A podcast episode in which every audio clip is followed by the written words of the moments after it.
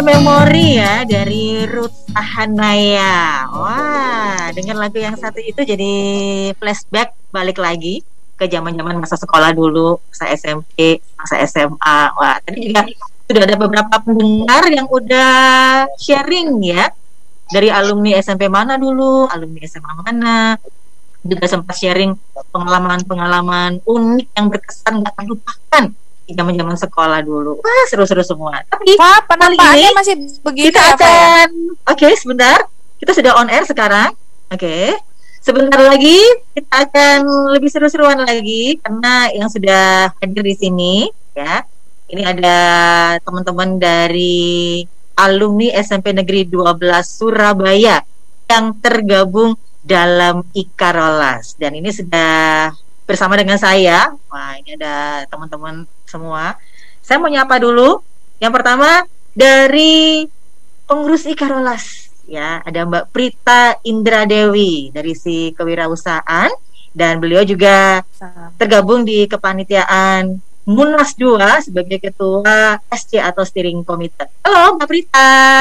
Halo Varia, Assalamualaikum warahmatullahi wabarakatuh Shalom, selamat sore Selamat sore, apa kabar? Ada lagi? Alhamdulillah sehat di sebelahnya ada Mbak Dwi Rahmawati. Beliau ini adalah Wakil Ketua Umum Ikarolas dan di sini juga di kepanitiaan Munas 2 sebagai Wakil Ketua SC atau Steering Komite. Apa kabar Mbak Dwi? Alhamdulillah baik. Assalamualaikum semuanya. Sehat-sehat. Waalaikumsalam Salam, selamat datang. Dan juga sudah hadir bersama dengan saya. Ini ada beberapa kandidat ya. Harusnya tiga kandidat, tapi masih dua yang gabung. Ya, ini adalah kandidat yang nantinya calon ketua umum Ikarolas periode 2 ya. Yang pertama saya mau menyapa dulu ada Mas Zainal Arif. Apa kabar? Halo, Alhamdulillah kabar baik, sehat selalu semuanya. Oke. Ah, Oke, kemudian satu lagi eh, ada Mas Kosmas Satrio, ya, atau Mas Trio ya. Apa kabar, Mas Tio? Alhamdulillah sehat Mbak Wafa. Assalamualaikum warahmatullahi wabarakatuh. Salam damai sejahtera buat semua pendengar yang hadir di dalam NNC Trijaya FM ya. Jangan lupa Ah. stay tune di 104 ya Mbak. 104 FM. 104.7. Iya. 104.7 Ya, para pendengar jangan lupa stay tune di situ ya 104,7 FM terutama masalahnya Ika Rawalas, terutama masalahnya Oke. Kak Tio. Wah mantap nih semua semua ya. nah tadi kan sudah sempat saya singgung ya bahwa Ikarolas ini adalah teman-teman alumni SMP Negeri 12 yang tergabung dalam Ikarolas. Tapi masih banyak yang penasaran, pengen tahu sebenarnya Ikarolas sendiri itu seperti apa. Yuk kita langsung aja tanya-tanya nih sama Mbak Prita dan juga Mbak Dwi. Eh, sebenarnya Ikarolas itu organisasi apa sih? Eh, sebenarnya Karolas ini memang adalah ikatan alumni SMP 12. Jadi bisa juga yang mulai dari kelas 1 sampai kelas 3 lulus atau mungkin sekolahnya cuma satu tahun di situ atau Hmm. mungkin juga cuman sebulan dua bulan tapi dia pernah ngerasain sekolah di SMP 12 dan kami memang membentuk Hmm. eh, ikatan rol eh, Ika Rolas ini ikatan SMP Hmm. 12 ini mulai dari tahun eh, lulus tahun lulus angkatan lulus angkatan 74 sampai 2017 jadi Oh, ada sekitar 2017 ya? 19 ribu. Iya bener. Ini emang kita kan memang apa SMP negeri 12 Surabaya itu kan memang SMP yang terbesar ya. Jadi memang paling banyak kelasnya. Jadi waktu saya aja waktu itu sampai 14 kelas jadi memang lumayan banyak Oke, jadi total berapa tadi? Ada 19 ribuan ya berarti ya angkanya ya? 19 ribu tuh Mbak Madu tuh Mbak Dwi tuh yang ngitung 19 ribu tuh Wow, di- itu satu persatu nih ya. Kita hitung secara general aja. Oke, sebenarnya gimana sih awal ceritanya Ikan Los ini terbentuk sejak kapan sebenarnya? Eh, 11 November 2018 bener ya Madu ya Ah, ah, itu jadi eh, kita melalui Mhm. awalnya sih kumpul-kumpul dulu dari beberapa orang ngobrol-ngobrol biasa. Mhm. terus kemudian kok makin asik makin asik akhirnya banyak yang datang dari beberapa angkatan dan langsung ngeklik. Terus akhirnya kita berpikir eh kenapa kita nggak bikin ikatan alumni ya? Terus akhirnya mulai serius terus kemudian Mhm. kita mengadakan sosialisasi. Setelah sosialisasi oh ternyata animonya banyak banget. Iya aku pengen deh pengen deh. Ayo uh, seru kali ya kalau kita punya ikatan alumni SMP 12. Akhirnya ada sosialisasi, terus kemudian setelah sosialisasi kita ada pramunas karena kita sepakat untuk mengadakan munas yang pertama. Pramunas setelah pramunas kita mengadakan munas yang pertama di eh, di tanggal 11 November 2018. Nah, di situlah terpilih ketua umum periode 1 yang eh, di apa yang waktu itu dengan Mas Ari, biasa dipanggilnya Mas Ari Bogeng dari alumni tahun 85. Oh, I see. Nah, sebenarnya kenapa sih kok bisa terbentuk dari Ikarolas sendiri? Apa tujuan awalnya sebenarnya? Kenapa membentuk Ikarolas? Recording in progress. Mbak Madu bisa bantu aku? Oke, tujuan awalnya sih pasti eh, kita lebih lebih satu silaturahmi ya, pengen mengenal, memperkenalkan juga eh, dari angkatan satu ke angkatan yang lain gitu. Karena memang seperti yang disampaikan oleh Mbak Prita, SMP Negeri 12 adalah salah satu SMP negeri yang paling terbes- terbesar ya. Kalau angkatan eh, Mbak Prita sampai N ya sampai 14 kelas gitu. Angkatan saya juga pernah sampai N tapi ternyata diperpendek jadi eh, hanya sampai M saja. Mhm, mhm. Eh, jadi nggak ke- eh, potensinya untuk eh, alumni SMP Negeri Negeri 12 itu cukup besar. Karena saking banyaknya alumni.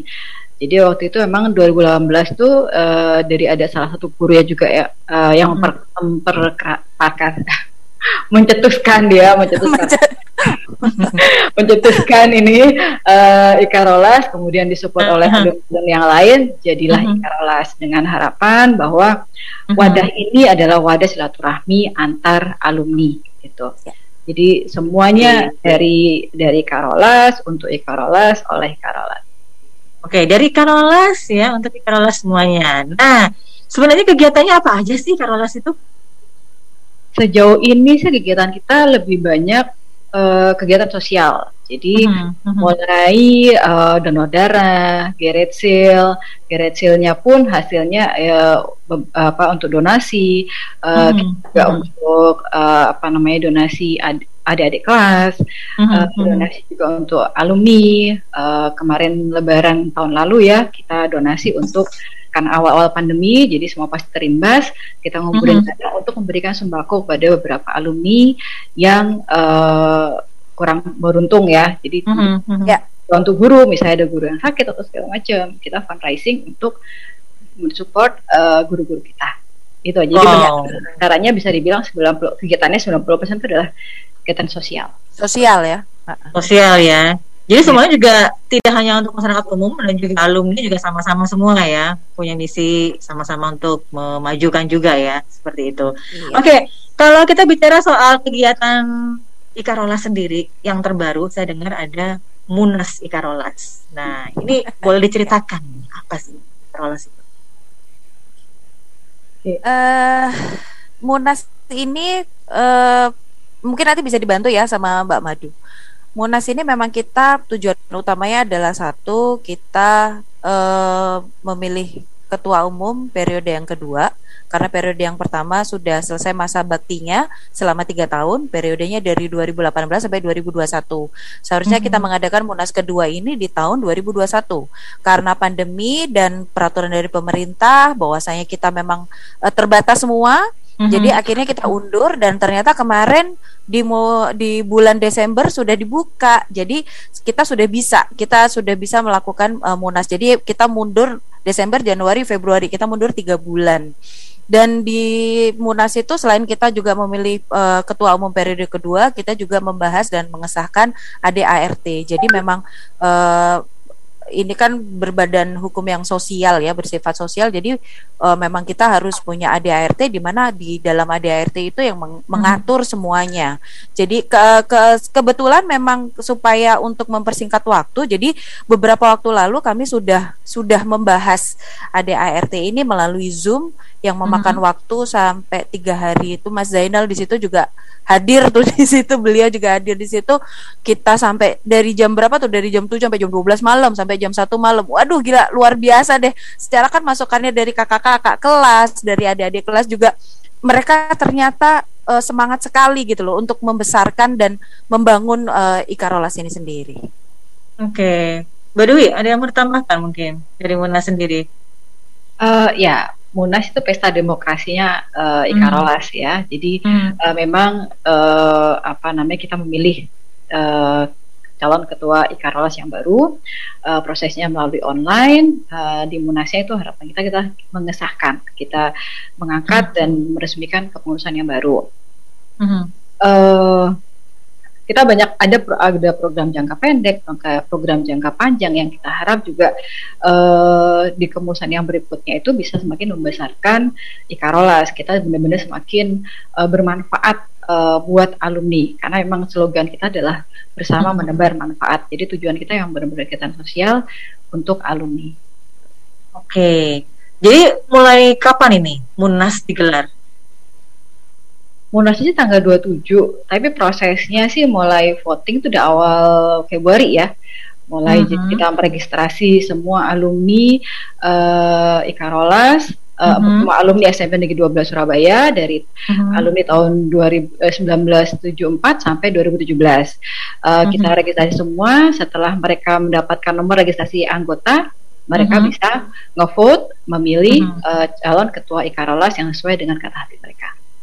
Nah ini bagi anda nih pendengar Trijaya yang juga alumni SMP Negeri 12 Surabaya mungkin baru dengar ya ternyata ini ada kegiatan munas pemilihan ketua umum Ikarolas periode yang kedua. Ini periode tahun berapa nih mulai dari 2022 sampai dengan 2021 tapi hitungnya oh, karena 2021 kan, uh, secara teknis ya sampai 2024 betul.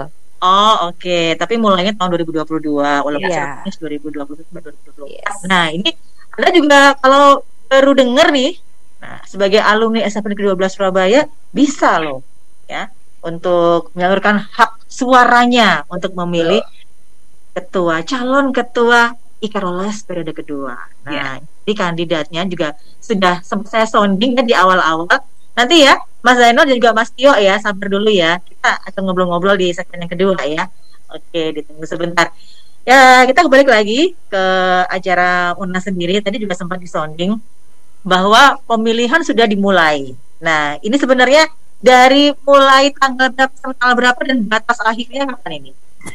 Mulainya kemarin Senin tanggal 8. Tanggal 8 ya? 8. Tanggal 8 Februari, sorry, tanggal ya. 8 Februari sampai tanggal 25, 25. Februari. Uh, hmm. Itu semua alumni bisa ngevote. Jadi yang pertama daftar dulu, uh, semua informasi ada di websitenya Ikarolas. Cek uh -huh. aja ikarolas.id, uh, ada uh -huh. di IG-nya Ikarolas juga, di uh -huh. Facebook-nya juga Ikarolas. Semua informasi ada di sana. Jadi bagaimana ngevote, bagaimana daftar NRA, bagaimana ngevote-nya, semua ada di sana. Oke, jadi bagiannya ya pendengar Trijaya yang ternyata baru menyadari bahwa wah aku adalah alumni SMP Negeri 12 Surabaya. Bukan baru sadar ya. baru sadar. Benar baru sadar loh. Tangganya ternyata eh kamu juga SMP 12 atau mungkin rekan kerjanya ternyata selama ini oh, itu benar. Itu benar banget iya. Hmm. Fafa juga baru ketemu sama Mbak Yuli juga baru berapa kan? ternyata ya satu alumni. Wah ini dia. Baru nyadar ternyata. Oke okay, yang jelas ya buat anda pengingat Trijaya yang mungkin juga ingin menyalurkan hak suara anda untuk memilih ketua umum Ikarolas periode yang kedua tahun 2021 sampai ke 2024 bisa langsung cek ya caranya seperti apa. Bisa langsung cek di websitenya Ikarolas di mana tadi websitenya? Uh, www.ikarolas www.ikarolas.com. Ikarolasnya R H O L A Z. Ya. Oh ya, betul. Spellingnya adalah India Kilo Alpha, Romeo Hotel, Oscar, London Alpha Zero. Zero. Hmm. Ada ya. Instagramnya atau Facebook mungkin? Wah ada dong. Instagram oh. sama Facebooknya sama Ikarolas pakai Z. Ikarolas oh. ya. Oke, jadi I K A R H O L A Z. Yes. Nah, oke. Okay. Karawas.com ya uh, websitenya. Websitenya. Ya. Oke, okay. kita break dulu ya untuk segmen pertama ini. Nanti kita lanjut lagi dan kita akan kenalan dengan para calon ketua umum, para kandidat yang menjadi calon ketua umum nantinya di periode kedua tahun 2000 dengan 2024. Kita break dulu, akan lanjut lagi setelah yang satu ini.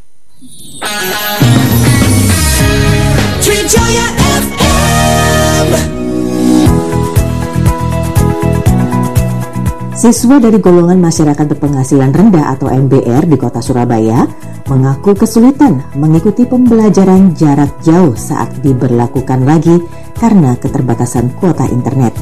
Ini disampaikan oleh Wakil Ketua Komisi BDPRD Surabaya, Anas Karno.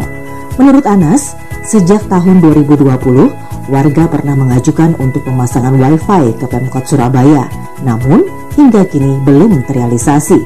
Untuk itu kata dia, pihaknya meminta Dinas Komunikasi dan Informatika atau Diskominfo Pemkot Surabaya segera merealisasikan kebutuhan warga tersebut. Politisi PDIP ini menambahkan, kalau keluhan tersebut tidak segera mendapat respon, dirinya secara pribadi akan memasang WiFi di kawasan pemukiman tersebut. Selain itu, pada saat reses, Anas juga menjaring aspirasi soal insentif terhadap para pemungut sampah di kawasan pemukiman. Keluhan warga terkait dengan WiFi sampai sekarang belum terrealisasi. Diharapkan di tahun ini segera terrealisasi melalui Musrenbang karena pemerintah kota sudah menyiapkan anggarannya. Sebelumnya, Wakil Wali Kota Surabaya Armuji mengatakan, Diskominfo Surabaya telah menyediakan fasilitas WiFi gratis, tidak hanya di kawasan perkampungan, melainkan juga di setiap pasar tradisional. Informasi ini disampaikan oleh DPRD Kota Surabaya dan didukung oleh 104.7 MNC Trijaya Surabaya.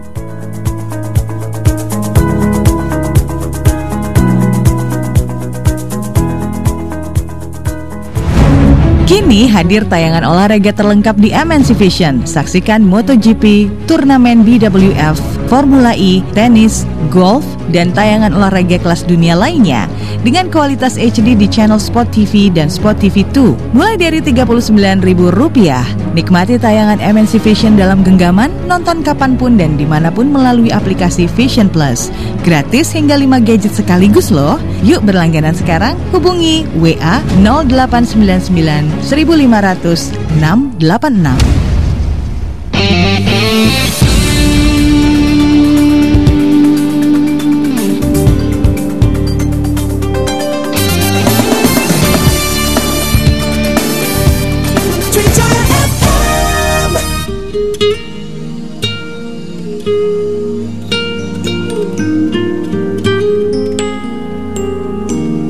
Bilakah dia tahu apa yang telah terjadi? Semenjak hari itu hati ini miliknya. Dia jatuh hati Seperti apa yang ku rasa Mungkinkah dia jatuh cinta? Seperti apa yang damba Bilakah dia mengerti apa yang telah terjadi? Hasratku tak tertahan untuk dapatkan dirinya. Mungkinkah dia jatuh hati? Seperti apa yang ku rasa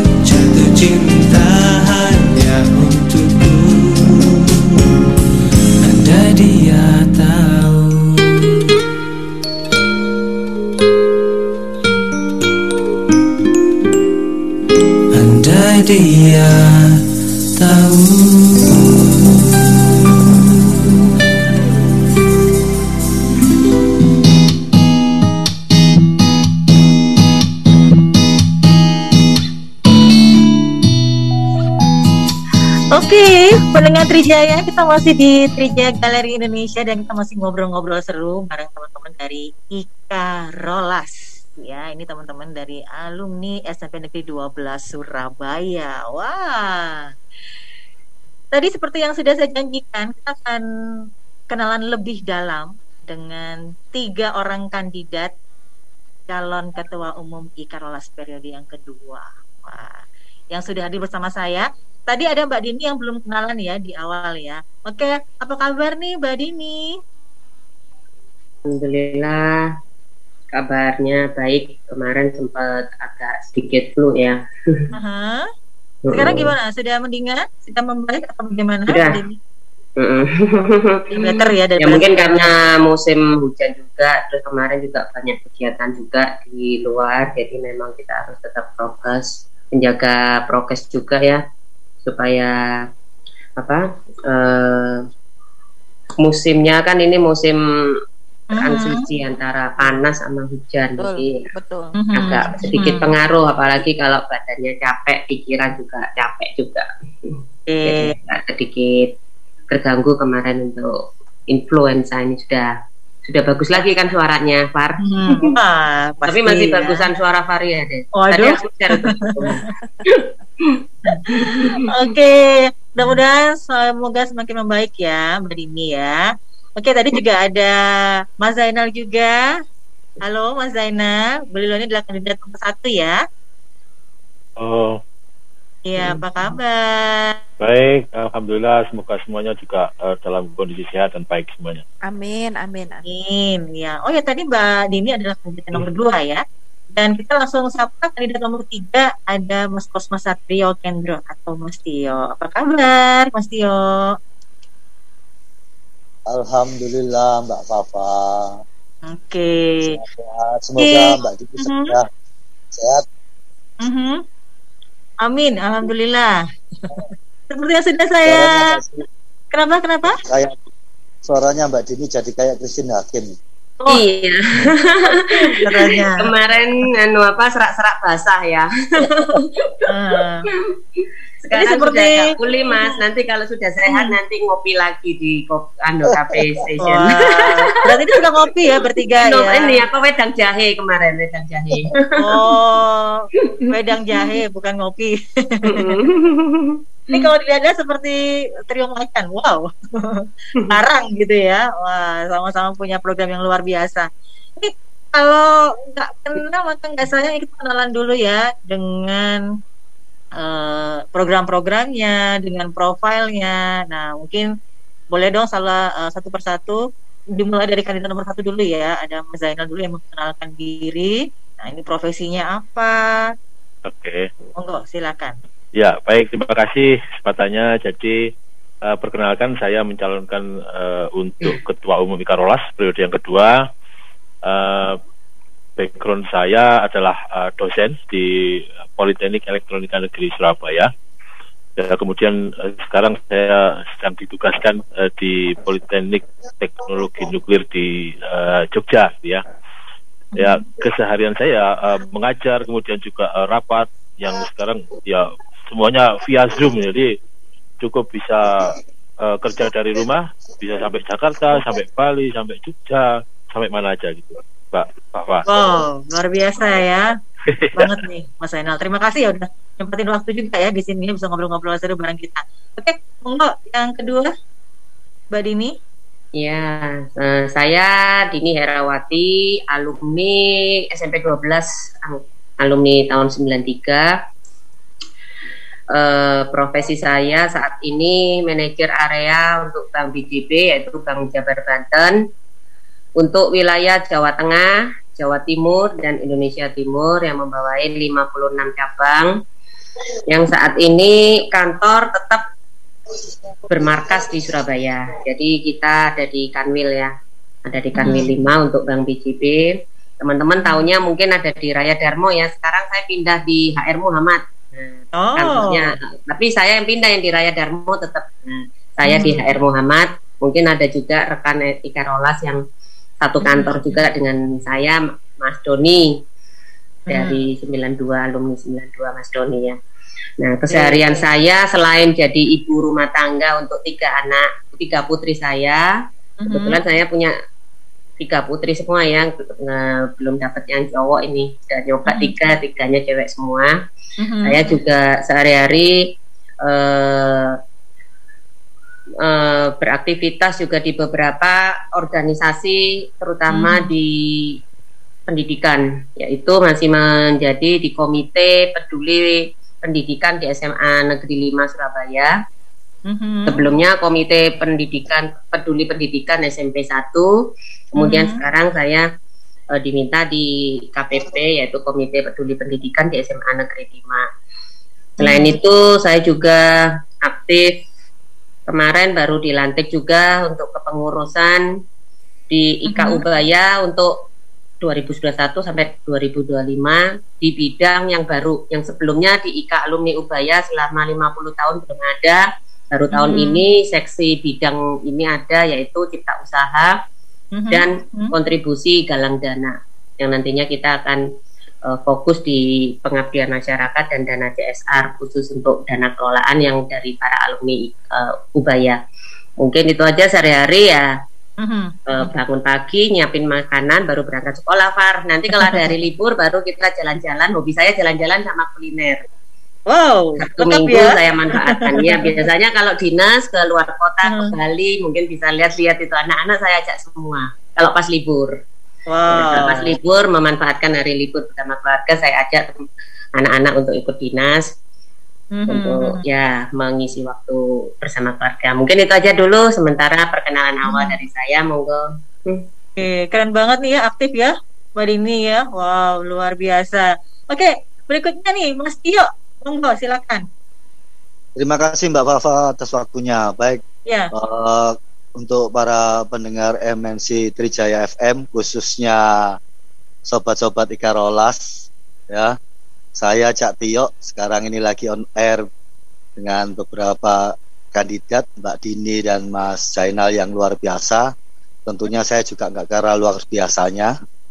Yang pasti saya adalah alumni SMP Negeri 12 Surabaya tahun 86. Jadi kegiatan sehari-hari saya kalau Anda sudah pernah baca CV saya, di situ saya seorang wirausaha, juga social worker. Kenapa saya memutuskan untuk menjadi seorang Mhm. social worker ya? Karena itu memang passion saya sejak muda, sejak tahun 88 passion saya adalah bekerja di sektor sosial. Ini tadi saja saya harus mengalah demi acara ini. Saya pakai baju hitam-hitam. Saya sebetulnya ini tadi ambulannya sudah lewat di samping Hmm. harusnya mengantar tetangga saya ke pemakaman meninggal tapi saya Hmm. relakan waktu saya untuk ikut siaran ini karena ya tadi setelah Jumatan sudah bantu mempersiapkan segalanya mulai masang tenda, mas bantu pemandian jenazah dan segala macam. Yang penting keluarga siap jenazah tinggal berangkat ke makam. Jadi keseharian saya memang ya Mhm. selain jaga warkop ya karena saya kebetulan ada usaha warung kopi bersama adik saya di samping rumah orang tua Mhm. yang kebetulan rumah kosong ya lain-lainnya ya beraktivitas sosial saya kebetulan juga aktif di ya komunitas surat hijau Surabaya komunitas pejuang surat hijau Surabaya Mhm. aktif di organisasi-organisasi sosial lainnya kapan hari juga sempat jadi Mhm. Buahnya Mas Seno Bagaskoro relawan Surabaya memanggil Mhm. Sibuk satu minggu di Gelora 10 November dan segala macamnya. Jadi kenapa kok saya apa ya siap dicalonkan oleh kawan-kawan di hari Hmm. alumni 86 jadi ketua Ekarolas ya memang itu passion saya. Passion Wow. saya. Mhm. Jadi Kenapa itu kenapa? lebihnya, Mhm. Ya menurut saya memang Mhm. eh, mengelola Ikarolas ini adalah sebuah tantangan baru bagi saya. Karena selain Ikarolas ini organisasi yang baru seumur jagung, balita kan Ikarolas ini kan balita bawah lima tahun. Mhm. baru berusia tiga tahun kalau nggak salah ya toh. Jadi Ya. menurut saya bayi yang masih gelundang-gelundung ini kan kalau bayi tiga tahun kan paling ya baru merangkak lah ya kan. Nah Mhm. apa salahnya kalau saya menyediakan diri untuk menyiapkan bayi Ikarolas ini untuk belajar berjalan agar kelak bisa berlari. Jadi kalau Wow. dalam bahasa saya, dalam bahasa saya, Mhm. gimana ke depan Ikarolas ini harus menjadi lebih besar, lebih maju dan lebih jaya. Sehingga Hmm. tadi kalau dikatakan oleh Mbak Dwi tadi bahwa Ikarolas ini apa tadi eh, apa tadi se- sempat disampaikan dari Ikarolas oleh Ikarolas untuk Ikarolas kan kalau saya akan mencoba lebih inklusif lagi dari Ikarolas oleh Ikarolas untuk kebaikan bersama kebaikan Mantap. bersama itu apa luas bisa masyarakat Surabaya bisa alumninya bahkan mungkin menjangkau yang di luar Surabaya karena alumni Ikarolas aja ada yang di Amerika loh yang Hmm. ngevote saya ini sampai Amerika sampai Hong Kong yang ngevote saya Ah, itu keren. mungkin itu dulu lah nanti kalau Oke. kepanjangan. Apa space waktunya terbatas Nanti saya semprit ya kalau kepanjangan ya Mas Tio ya. Iya, betul. Ya, Mbak Fafa silakan. Lanjut saya kembalikan ke Mbak Fafa. Terima kasih. Oke, mantap. Terima kasih Mas Tio. Nah, tadi juga Mas Tio udah sempet kasih bocoran ya, kenapa sih pengen uh, mencalonkan diri juga sebagai Ketua Umum Ikarolas periode kedua. Saya juga penasaran nih, kalau Mas Zainal gimana? Apa alasannya? Kenapa pengen mencalonkan diri? Oke, Mbak apa?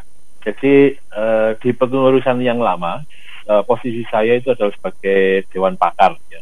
Mhm. Kemudian eh, saya juga ikut terlibat eh, sebagai dewan pakar itu di dalam kegiatan-kegiatan Ikarolas yang eh, kemarin, yang Hmm. beberapa di antaranya itu adalah untuk eh, kelas inspirasi. Jadi Hmm. eh, memberikan motivasi kepada siswa-siswi eh, SMP 12 ya. Hmm. Saya kira itu juga satu hal yang eh, apa baik dan ini Ya. perlu untuk terus eh, dilanjutkan kegiatan-kegiatan seperti itu. Eh, kemudian eh, termasuk juga memberikan eh, wawasan ataupun masukan terkait dengan eh, kapan itu kita berdiskusi dalam kelompok kecil, bagaimana membuat eh, kreatif di dalam hal mengembangkan startup eh, dari teman-teman alumni. Cuman Hmm. karena masalah apa pandemi ini tidak bisa lanjut terus. Hmm, hmm. Nah, itu yang Jadi apa yang membuat nih? eh, Mas apa yang membuat? Hmm. Nah, Hmm. kemudian nah, kemudian sekarang ini saya Hmm. mencalonkan sebagai ketua supaya saya bisa berkontribusi secara langsung ya, Hmm. dan eh, bisa apa terlibat di dalam kegiatan-kegiatan kepengurusan Hmm. eh, sebagai ketua. Jadi ikut eh, menyodorkan program-program kegiatan yang kemarin belum bisa terlaksana. Hmm, Jadi hmm, ada beberapa program termasuk Mhm. di antaranya adalah untuk edukasi atau kita sebut dengan eh, EduSmart program. Kemudian ada program untuk pemberdayaan ekonomi yang kita sebut Hmm. dengan Econ Smart program. Yang itu kelanjutan dari yang tadi untuk pendidikan, terus Hmm. juga untuk yang pemberdayaan ekonomi dari eh, rintisan usaha atau startup dari eh, teman-teman di Karolas. Itu yang membuat saya ingin eh, mengajukan diri eh, sebagai ketua umum, Mbak Fafa. Oke, terima kasih keren ya, Mas Zainal ya. Kalau Mbak Dini apa nih? Kenapa sih pengen banget gitu mencalonkan diri jadi ketua umum Ikarolas periode yang kedua ini, Mbak Dini? Ya, eh, sebelumnya saya juga sama dengan Pak Zainal, saya juga masuk di kepengurusan untuk periode pertama di Ikarolas eh, Mhm. tahun 2018 sampai dengan tahun 2021 berakhir November kemarin mestinya ya. Mhm, mhm, mhm. Nah, pertama awal itu saya eh, menjabat sebagai humas, Mhm. humas. Nah, sebenarnya sih sesuai sama bidang saya humas itu, karena bisa menjembatani eh, untuk kerjasama, link dengan jaringan ataupun eh, pihak eksternal, pihak contohnya seperti sponsorship jika program-program ataupun acara-acara yang dilihat oleh teman-teman pengurus ini kita bisa membantu menjembatani pada waktu itu untuk sponsorship kepada eh, sponsorship dengan para pe- perusahaan-perusahaan swasta yang bisa mensupport acara-acara dari teman-teman di Karolas. Mhm. Kemudian satu tahun sebelum berakhir jabatan kita, saya dipercaya untuk eh, menyelesaikan, menggantikan untuk di bendahara, bendahara dua lebih tepatnya, bersama dengan Mbak Wiwin dari alumni 77. Hmm. Jadi kalau eh, ada pertanyaan kenapa saya bisa apa mencalonkan diri untuk maju menjadi calon ketua Ikarola saat ini untuk periode dua ya, Hmm. sebenarnya karena background saya sudah di kegiatan sosial yang seperti tadi saya sampaikan di bidang pendidikan Hmm. itu menjadi komite peduli pendidikan mulai dari SD Kaliasin 1 depan Gerahadi dengan Bu Ria ya Kak Bu Ria alumni 84 mungkin nggak salah ada di Karolas kemudian eh, komite SMP 1 ada Mbak Prita juga yang saat ini putranya di sana kemudian dan komite SMA 5 itu eh, pengabdiannya sih sebenarnya tujuannya untuk mengabdi di alma mater Hmm. alma mater saya terutama bukan yang saya sebutkan yang tadi ya kalau itu karena ada hubungannya dengan kependidikan dari putri putri saya alma mater saya yaitu dari SMP Negeri 12 ini ingin saya membawa memanfaat bagi teman-teman alumni lintas angkatan baik yang senior maupun adik-adik yang baru lulus ini untuk saling me- kepedulian ya, meningkatkan kepedulian dengan sesama alumni, keluarga besar alumni, bahkan tidak menutup kemungkinan kita Ikarolas ini nantinya akan kita bawa juga kepedulian untuk pengabdian masyarakat melalui kegiatan-kegiatan sosial Kak. Nah, kegiatan sosial ini hubungannya eh, nantinya kita akan pemberdayaan SDM seluruh lintas alumni untuk ikut berkontribusi bersama-sama saling membangun Oke, oke. suatu kesulitan untuk Oke. memberi satu wadah dari alumni untuk alumni itu aja Oke. sih intinya. Ya. Jadi intinya untuk itu ya sebagai bentuk dari alumni untuk alumni oke untuk pada alma mater ya. Oke, luar biasa nih keren banget nih. Nah, mungkin dari masing-masing kandidat ya, ada yang ingin ditonjolkan program-program andalannya apa aja sih? Nah, mungkin bisa jadi bahan acuan bagi para alumni SMP Negeri 12 Surabaya yang sekarang juga sedang mendengarkan gitu ya, untuk lebih meyakinkan dan pasti bahwa kandidat pilihannya itu adalah yang terbaik. Monggo mungkin dari Mas Zainal saya kasih waktu eh, 60 detik saja ya, setengah menit saja ya. Jadi yang singkat, padat, Oke. jelas. Iya. Oke, Program baik. apa gitu. Oke. Pilihlah saya Zainal 82 karena saya punya edu program. Edu program itu ada beasiswa untuk putra-putri alumni ya. Kemudian ini bisa didapat dari beberapa sumber. Kemudian yang kedua adalah ada sharing informasi yang kita kemas dalam sareng ngopi. Sinau bareng ngobrol pagi, kita datangkan narasumber dari alumni yang punya kompetensi, baik itu di kedokteran, di pendidikan atau di keilmuan yang lain. Mhm, Yang mhm. ini informasi hangat yang dibutuhkan. Kemudian yang ketiga, ini kelas inspirasi. Terus yang keempat kita beri kesempatan anak-anak SMP 12 ini kunjungan ke lapangan, ke kampus, ke industri supaya bisa mereka tahu oh kondisi pengisian air minum di dalam botol seperti apa, kondisi teknologi robot, cara membuat robot seperti apa. Itu yang hidup program. Kemudian yang kedua, Wow. Econ program. Itu untuk pemberdayaan startup. Jadi kita petakan potensi dari startup yang sudah siap langsung kita beri fasilitas untuk layanan aplikasi digital. Jadi mereka bisa pasarkan lewat digital. Nah, yang masih belum siap, kita masukkan di dalam program pemberdayaan pra inkubasi, kemudian masuk proses inkubasi sampai dengan pasca inkubasi, sehingga mereka akan siap ke pasar digital. Oke. Wah, keren. Mas. Makasih. Terima kasih, Mas Aina. Oke, sekarang mungkin ke tadi ini lagi ya, kandidat nomor dua ya. Nah, ini cepat saja, singkat pada jelas karena waktu terbatas ya. Monggo. Ya, untuk program saya sebenarnya masih eh, fokus ke program tiga bulanan ke depan ya, 100 hari. Karena bagaimanapun program itu harus ada targetnya. Nah, target untuk penyelesaian program ini saya buat menjadi program andalan pasti pas. Tiga pilar program andalan pasti dari alumni untuk alumni. Satunya pil- eh, pilar pertama adalah di bidang kesehatan. Kita mengetahui saat ini pandemi masih belum selesai dan masih belum reda juga. Mhm. Jadi kita mempersiapkan untuk keluarga besar melindungi dan peduli kepada keluarga besar Ikarolas ini untuk menyediakan kegiatan vaksin booster bersama eh, vaksin booster COVID ya secara kolektif yang insya Allah nanti eh, akan mengajukan izin untuk diadakan di lingkungan SMP 12 supaya para guru dan keluarga besar guru SMP 12 beserta masyarakat sekitar SMP 12 juga bisa ikut bersama-sama untuk uh, melaksanakan uh, vaksin booster COVID yang insya Allah kita akan dibantu kuota dari Dinkes dan dari Polda Jatim. Kemudian yang uh, ini targetnya saya Maret, Maret awal 2022 jika diizinkan untuk menjadi uh, Ketua Umum Ikarolas Mbak Faria. Kemudian okay. untuk pilar yang kedua larinya ke pendidikan, pendidikan. Hmm. Jadi pendidikan ini sangat penting dan ini saya tujukan dedikasi kita terutama untuk para uh, putra-putri alumni yang kemarin menjadi uh, korban dari COVID pandemi ini.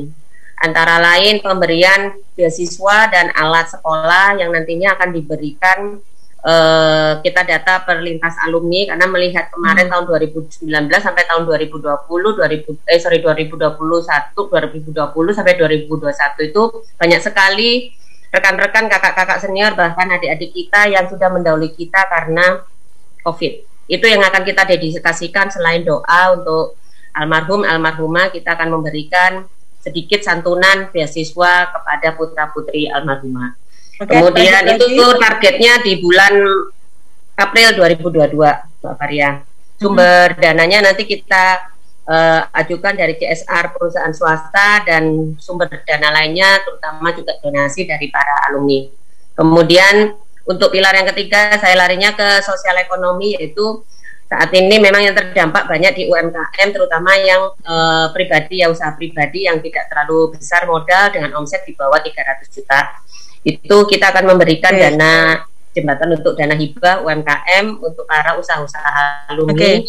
yang terdampak pada uh, COVID ini. Mungkin ya. itu program okay, yang utama untuk tiga bulan ke depan. Setelah ya. itu kita akan uh, melakukan eh, program-program uh, bersama kepengurusan yang baru Mbak Maria. Itu ya. targetnya bulan Mei 2022. Mungkin Oke, terima aja. kasih ya. Oke, ya. Mbak Dini terima kasih lanjut uh. ya ke Mas Tio. Di programnya apa aja nih Mas Tio?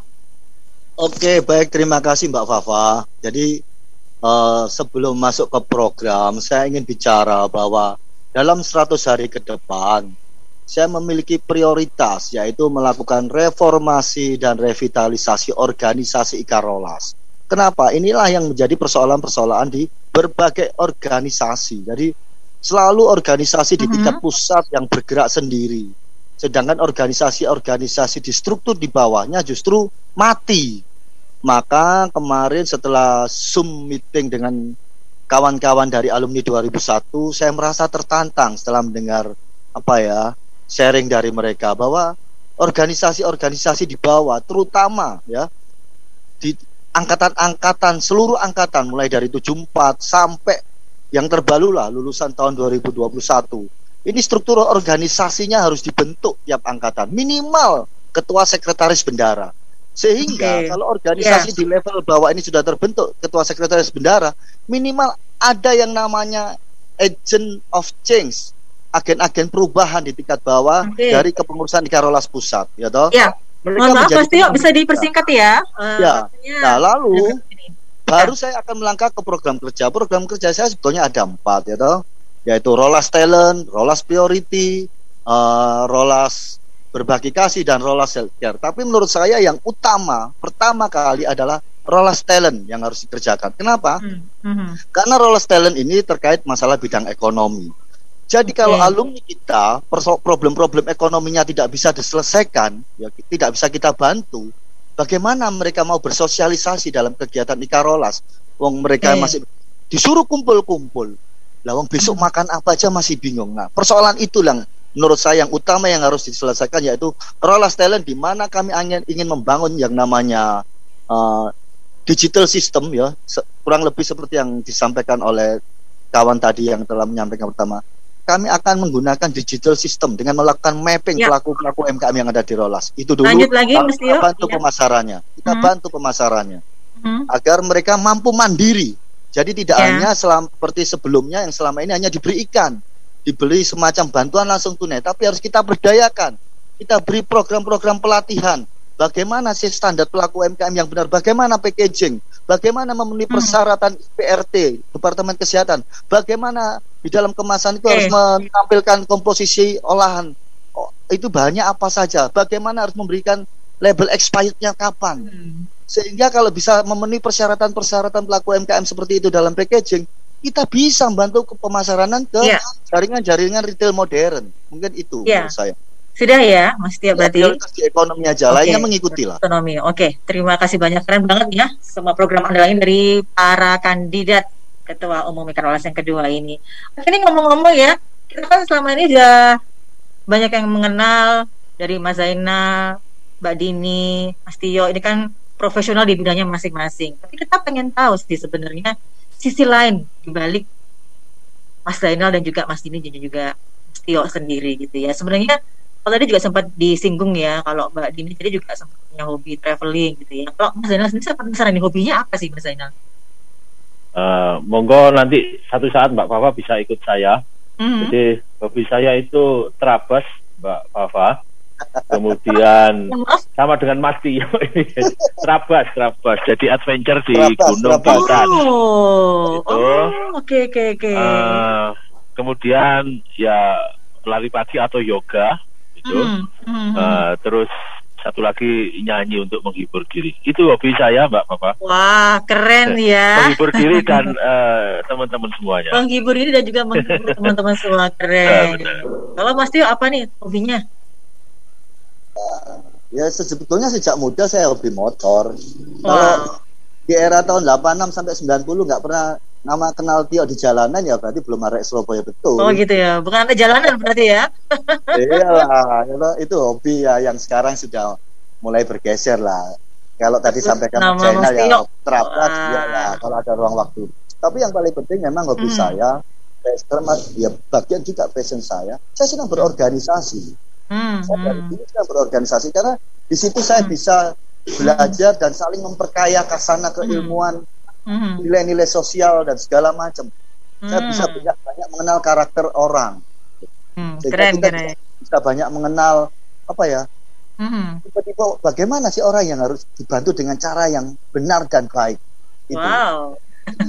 membantu seseorang tapi caranya tidak benar baik tapi kadang caranya tidak benar ternyata apa membuat ketergantungan maka saya ingin Hmm. melakukan sebuah aktivitas sosial mem- membantu seseorang dengan cara yang benar dulu harus Hmm. baik agar dia menjadi lebih baik menurut saya Keren, hobi keren. saya itulah paling ya yang Concern ringan-ringan ya ke masalah sosial ya. Keren keren. ringan baca buku lah untuk nambah referensi gitu aja sambil ngikuti berita-berita terupdate itu aja terutama ngopi sih, ngopi Oh. nah, saya penasaran juga nih sebenarnya ada pengalaman unik yang berkesan yang seru nggak sih di zaman-zaman SMP dulu di SMP 12 nih Mbak Dini ya. Saya penasaran ini. Ada nggak sih kenangan yang paling membekas gitu sampai sekarang? Yang kayaknya nggak terlupakan gitu zaman-zaman SMP dulu. Apa tuh? Masih di mute ya Mbak Dini mungkin bisa dinyalakan. mic-nya? Ya. Eh, dulu SMP saya lugu banget, Far. Oh, masa lu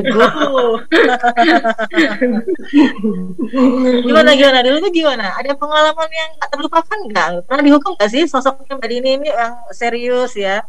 Terus Enggak. berprestasi Dulu gitu. saya memang dari guru. Dulu saya nggak terlalu menonjol karena waktu itu kalau nggak salah sempat ikut kegiatan OSIS waktu ketua OSISnya Surya kelas 3 apa itu dia dulu ya. Cuman nggak terlalu aktif di bidang seni ya. Mhm. dance, nari, begitu kan bersama teman-teman kelas 3H itu Mhm. eh, waktu itu kan break dance ya, New Kid on the Hmm. Blocks. Nah itu saya lebih ke sana. Terus Oh. pernah satu Oh, ya, kali, dance ya dulu ya. pernah Eh. satu kali karena Keren, mau tampil, nah, eh, mau tampil dance bersama teman-teman kelas 3H waktu eh, kelas 3I waktu itu. Eh saya pakai sepatunya itu dari rumah sudah pakai yang kayak model kickers itu yang tinggi. Nah ternyata waktu itu kan eh, jadwalnya upacara ya. Jadi eh, kena panggilan di BB karena Oh. tidak sesuai dengan sepa- apa tidak sesuai dengan per- peraturan seragam pada hari Senin waktu itu. Nah saya pikir ya karena sekalian aja nanti habis pulang sekolah langsung latihan break dance gitu ya. Ternyata salah kostum dan Salah kostum ya. sama Bu Titik ya kalau nggak salah waktu itu. Hmm. Sempat berjemur di lapangan sampai jam 10 ya. Nah, Oh, kemudian iya, sama dulu. apa, Hobi ah, dijemur itu ya. Pulang ganti sepatu. Jadi saya pulang naik becak saya ganti sepatu. Kebetulan rumah saya masih di daerah Beratang waktu itu jadi ya nggak terlalu jauh saya naik becak. Fafa kayaknya paling sering itu. Iya. Itu jadi hobi Ternyata- ya. Ternyata Kelasnya 93 nih bandel-bandel ya, 93 ini. Iya, pasti itu. Ya tapi kan bandelnya Cuman bandel waktu jadi itu hobi waktu ya. apa sih? Nari ya dance, break dance. Karena pulang sekolah itu break dance itu apa? Hmm. eh, kalau ada acara ulta teman-teman itu kita dance ya, kita dance Oh, seru, nari itu pakai New Kid on the Block. Nah itu anak empat gitu kan lucu-lucu gitu. Nah Ah, ternyata bener-bener anak 90 sepatu yang dipakai karena seragaman semuanya Hmm. jadinya lupa kalau hari itu hari Senin harusnya Upacara. Tuh, iya, harus upacara. Nggak taunya yang dipakai adalah sepatu kickers ya. Wah, Tapi jadi kita memang harus mengakui ya. Ya. Apa-apa, jadi banget disiplin. ya. Sepatu harus Iya. pantofel gitu kan. Kalau Iya. nggak boleh pakai sepatu bertali kita nggak boleh ya. Nggak Iya, boleh. nyangka ya, ternyata Wah. ya. Sosoknya Iya, Mbak Dini yang profesional. Hmm? Sepatunya Mbak? Dini pastinya Dokmart ta. Oh, Iya. iya seperti itu. Iya, Pak, Zaman tapi dulu ya. makan itu loh yang beli di Praban itu loh, Mas Hmm. Tio. Dulu kan di Praban itu kan banyak dokmer-dokmatan Iya, gitu ah, kan, betul. yang warnanya coklat, hitam. Nah, saya kebetulan pakai yang hitam tinggi, jadi menutup apa eh, mata kaki itu nggak boleh kalau untuk upacara. Nah, kan ketahuan nggak sendiri udah anaknya tinggi, anaknya tinggi, roknya pendek. Waktu itu kan belum seperti sekarang SMP kan Hmm. mesti berjilbab atau tidak berhijab kan panjang. Dulu kan selutut ya, Iya, jadinya Iya, iya. pendek, tapi pakai sepatunya tinggi. Jadinya ya sudah pasti ketahuan juga waktu itu. Wah, ternyata nggak nyangka sosok di balik seorang Mbak Dini, waduh, yang serius tapi juga pernah dihukum loh. Wah. Tapi kan fashion, Far, fashion. Oke, kalau Zainal Salah- dulu ada pengalaman unik yang terlupakan Ginian. zaman zaman SMP dulu Mas Zainal.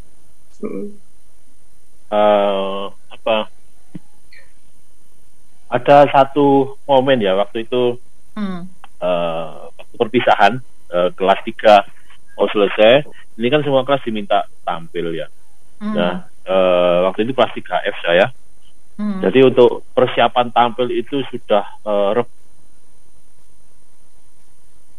jadi mulai persiapan kaos, Hmm. persiapan kostum sampai latihan hari Hmm. itu apa banyak sekali apa namanya ajaran yang yang Mhm. bisa didapat ya bagaimana Mhm. kita berkomunikasi terus bagaimana menarik perhatian seseorang yang ingin kita dekati Hmm. nah itu juga Wow, jadi itu ya.